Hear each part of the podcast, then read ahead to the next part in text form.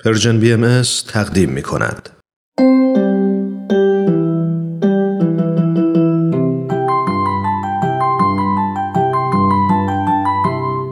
کودکان منادیان صلح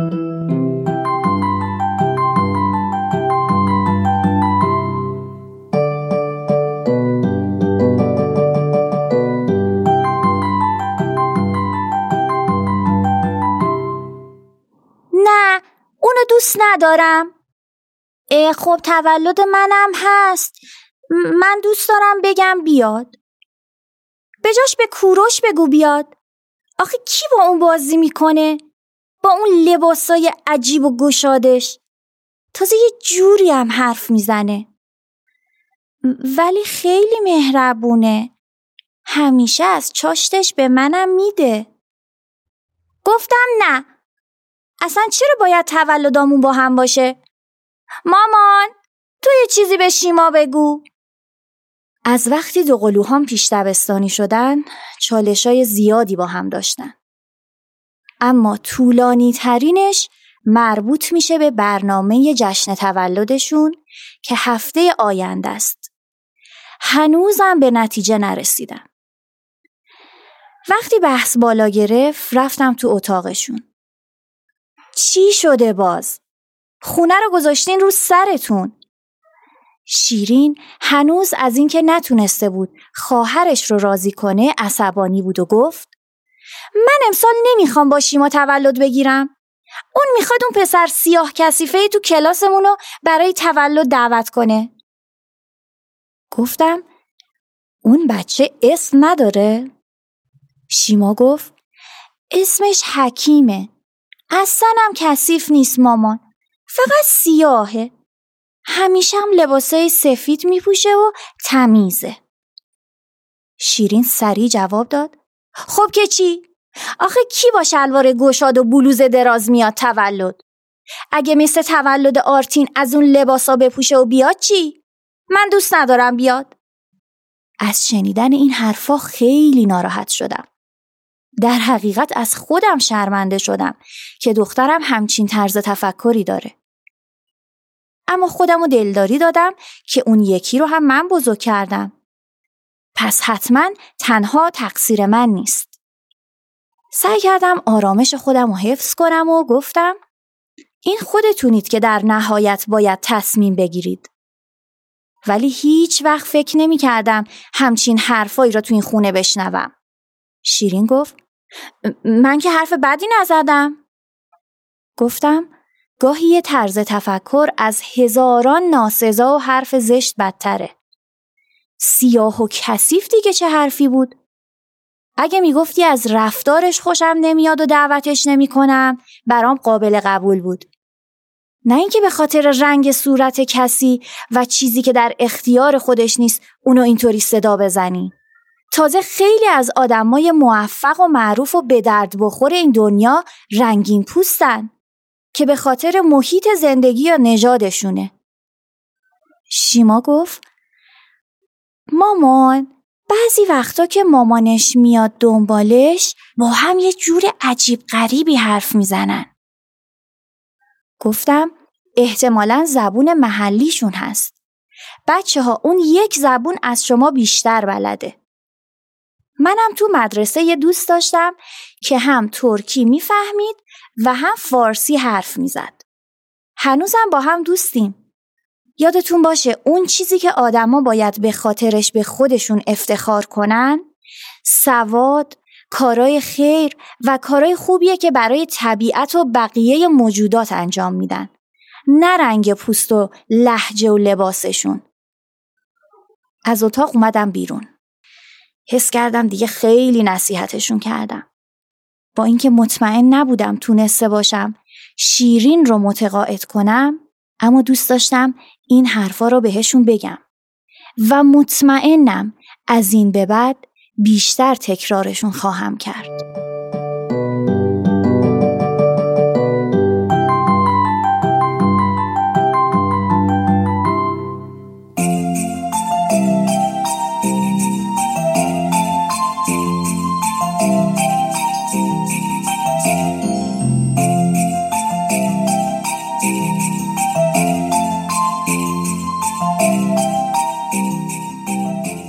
در دنیای امروز جوامع از تکسر و تنوع زیادی برخوردارند و انسانها با نژادها، رنگها، ادیان، احزاب سیاسی، ملتها و قومیتهای متفاوت جامعه ما رو تشکیل میدن.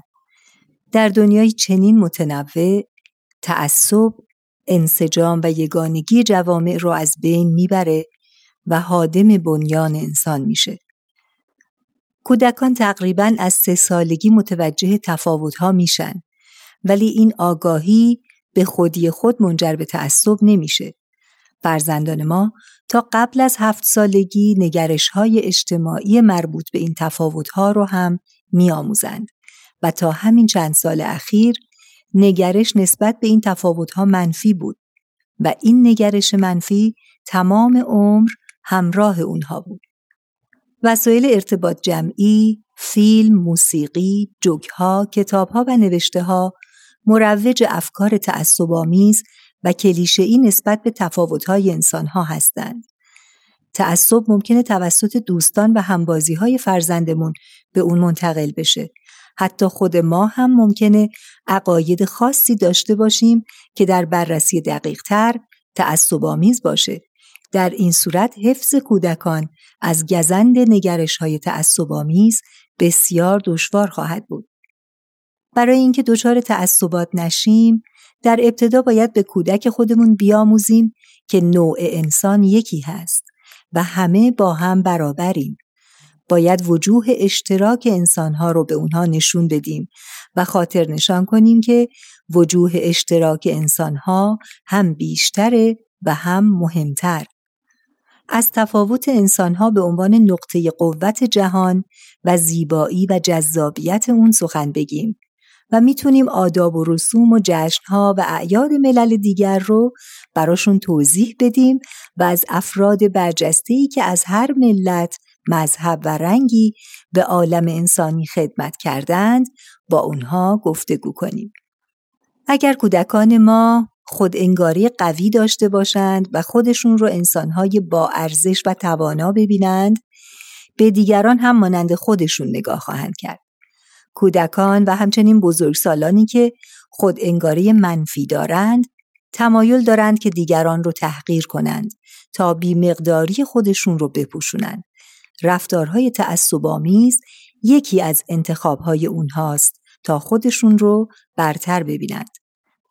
برای کاهش میزان تعصب در جوامع باید هنگامی که در کودکمون رفتاری تعصبآمیز می‌بینیم ابتدا بدون قضاوت به حرفهاش گوش بدیم و بعد در پی فهم علت و احساساتی باشیم که موجب این نگرش ها شدند و با زبانی قابل فهم علت اشتباه بودن برداشتهاش رو براش توضیح بدیم و بگیم که اون چه رو که شنیده دور از واقعیت و حقیقته و اگر در جامعه ای زندگی می کنیم که رفتارهای متعصبانه در اون شایع هست ضمن شناسایی تعصبات می‌تونیم قانونی بگذاریم که در این خانه حرفهای متعصبانه زدن ممنوع است. آموزش همدلی و توجه به احساسات دیگران می‌تونه به کودکان کمک کنه تا میزان رنجش و دردی رو که انسانها از رفتار و گفتار تعصب‌آمیز تحمل می‌کنند درک کنند. دیانت بهایی انسانها رو برابر و برادر می‌دونه و تعصبات رو حادم بنیان انسان و حضرت عبدالبها اونجا که سخن از تعلیم دین به کودکان هست انظار میفرمایند که مبادا این آموزش ها منجر به تعصب بشن. میفرمایند دار و تعلیم باید در ابتدا اولاد را به شرایط دین تعلیم دهند تا وعد و وعید مذکور در کتب الهی ایشان را از مناهی من نماید و به تراز اوامر مزین دارد. ولکن به قدری که به تعصب و همیه جاهلیه منجر و منتهی نگردد.